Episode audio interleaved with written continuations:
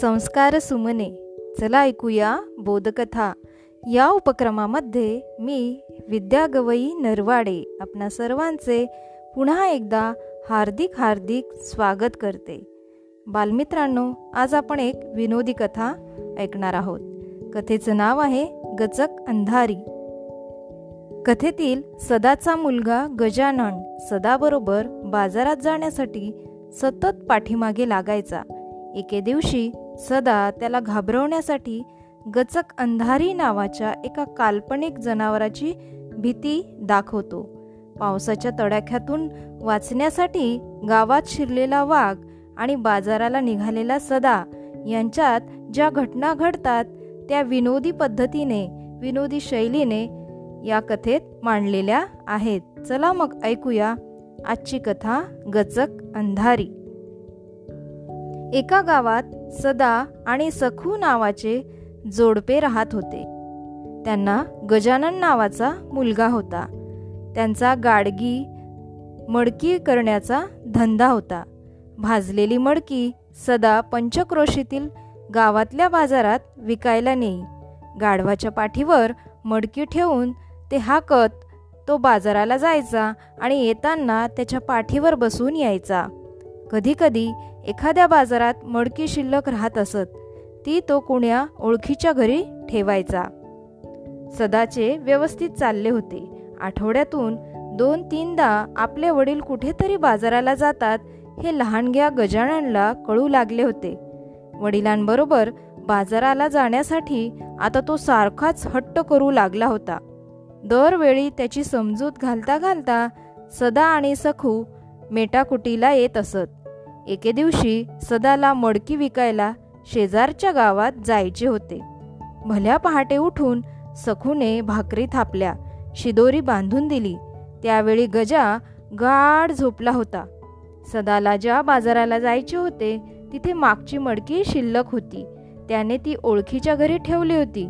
त्यामुळे त्याला फक्त गाढवावर बसून जायचे होते. त्याने गाढव रात्रीच गावात चरायला सोडले होते. ते शोधले आणि त्यावर बसले की परस्पर निघायचे या बेताने सदाने आवरले. अंगणातल्या चपला पायात सरकवल्या आणि तो बाहेर पडणार. तोच गजाला नेमकी जाग आली. खाटेवरून धाडकण उडी घेऊन पळतच बापाजवळ येत त्याने एकच कल्ला केला. मी येतो मी येतो. सदाने डोक्याला हात लावला. रात्री सदाच्या गावालगतच्या परिसरात जोराचा वादळी पाऊस झाला होता. विजा कडाडल्या होत्या. गारपीट झाली होती आणि त्या तडाख्यात एक वाघ सापडला होता. वाघाने बावचळून आपल्या जागेवरून पळ काढला होता. आसरा शोधत तो सदाच्या गावात येऊन धडकला होता. पहाटेपर्यंत कुठेतरी आश्रय घेऊ नि झुंजू होताच इथून निघून जाऊ या हिशेबाने वाघाने गावात जागा शोधण्याचा प्रयत्न केला. इकडे शोध तिकडे शोध करत त्याला एक पडके खिंडार दिसले. आज जाऊन वाघ बाजूच्या भिंतीलगत उभा राहिला. ही सदाच्या घराची मागची भिंत होती. साहजिकच खिंडारात भिंतीशी उभ्या असलेल्या वाघाला सदाच्या घरातले बोलणे स्पष्ट ऐकू येत होते. सदा विचार करत म्हणाला बाबू तुले म्या नेलं असतं पण अंधार किती हाय? रातच आहे ना अजून? गजा उसळला. असू द्या मी येतो मी येतो. लेका रस्त्यावर या वक्ती कोला असते बरं. असू द्या. लहान लेकराले उचलून नेते म्हणतात तो. नेऊ द्या काही नाही मी येतो येतो. तिकडे लांडगा येते मग. येऊ द्या मी येतो येतो म्हणजे येतो. पुढे जंगल लागते जंगलात वाघ असते या टाईमाले हम्म असू द्या. काही भय नका दाखवू मले वाघा वाघाचा. हे ऐकून वाघ मनाशी म्हणाला लयच आटेल पोट्ट दिसून राहिलं आणि वाघानं खाल्लं तर तुले सदानं म्हटलं. तसा गजात तोंड वेडावत म्हणाला मले खाल्लं तर तो काय तुम्हाला सोडणार हाय काय? काय नाही मले माहीत आहे मी येऊ नये म्हणून तुम्ही मले भेव दाखवून राहिले. सदाने विचार केला डोळे मोठे करून म्हणाला या वक्ती जंगलात कधी ना ते गचकंधारी भेटली तर म्हणू नको मले. गजा गडबडला. गचक अंधारी हो गचकंधारी. काय होय हे गचकंधारी? गचकंधारी माहीत नाही तुले? लेका गचकंधारी वाघा सिंहालेही एका घासात खाते म्हणतात. आपल्याला भेटली तर? काय नाही भाऊ एवढं खतरनाक जनावर तरी हाय काय कोणतं? खतरनाक? आता गजा हादरला. शहारून आईजवळ पळाला आणि म्हणाला मी नाही येत मग जा तुम्हीच. सदाची युक्ती फळाला आली. वाघ मनातून भ्याला कोणती गोचक अंधारी होय बावा? आपल्याला भेटली तर? काय नाही भो थोडंसं दिसाले लागल्यावर चालले जाऊ अथून सदा लगबगीने घराबाहेर पडला. रात्री चरायला सोडलेले गाढव शोधू लागला. अद्याप गुडूप अंधार होता. ही गल्ली बघ हा उकिरडा बघ. तो बघ असे सगळीकडे फिरत अखेरीस त्याच्या घरामागच्या खिंडाराजवळ आला. भिंतीशी वाघ उभा होता. दुरून त्याची अस्पष्टशी आकृती दिसताच सदा स्वतःशी उद्गारला. हाय सायाचं मी साऱ्या गावात पाहून पाहून राहिलो आणि हे गधळ पाहिलं तर अति उभं. सदा तरातरा चालत आला. गचकन वाघाचा कान पकडला आणि टांग फेकून टपकन त्याच्या पाठीवर बसला. वाघ प्रचंड हादरला. बापरे हे गचक अंधारी हाय असं स्वतःशी म्हणताना त्याला हिव भरलं. सदानं रब दिशी पायांच्या टाचा त्याच्या पोटावर हाणल्या. घाबरलेला वाघ आपल्या पाठीवरचा स्वार घेऊन निमूट चालता झाला.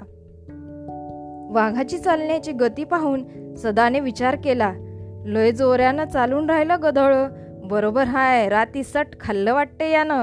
चाल म्हणाले का? मलेही बरंच हाय. तिकडं गजा भेला आता आटालाच नाही राहिला.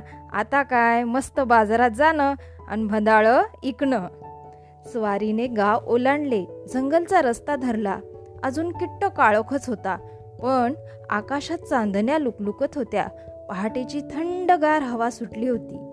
हवेच्या झुळका सदाला मोर पिसाच्या स्पर्शासारख्या वाटत होत्या.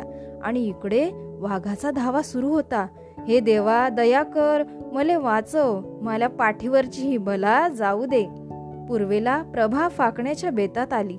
मांडो लावत इकडे तिकडे पाहताना सदाचे लक्ष वाघाच्या पाठीवर गेले. गाढवाचा राखाडी रंग सोडून पिवळा रंग आणि त्यावर काळे पट्टे दिसताच त्याच्या मनात शंकेची पाल चुकचुकली. हे असं कसं काय?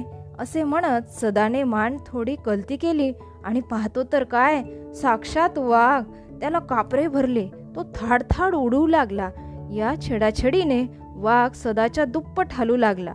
मनाशी म्हणू लागला गचकंधारी झटके देऊन राहिली. म्हणजे आपल्याला खायची तयारी करून राहिली हे. सदा आकाशाकडे पाहत करुणा भाकू लागला. हे ईश्वरा काय बुद्धी दिली बाबा? गध सोडून वाघाच्या पाठीवर बसलो. आणि हा वाघ मला घेऊन चालला. पण मी याला दिसलो तर? हा मै नळी फोडल्याशिवाय राहत नाही. मले वाचो याच्यातून या संकटातून तार. सदाला दरदरून घाम फुटला. एवढ्या थंड वातावरणातही घामाने तो वरपासून खालपर्यंत थपथपला डोक्यापासून घामाच्या धारा उघडू लागल्या. घाम वाघाच्या पाठीवर उतरू लागला. तेव्हा वाघाची घाबरगुंडी उडाली. आता तर गचकंधारी पाणी सोडून राहिली. म्हणजे मले तर हे पाण्यात भिजू भिजू खाते. ह्या विचाराने वाघाचे काळे जोरजोऱ्यात धडधडू लागले.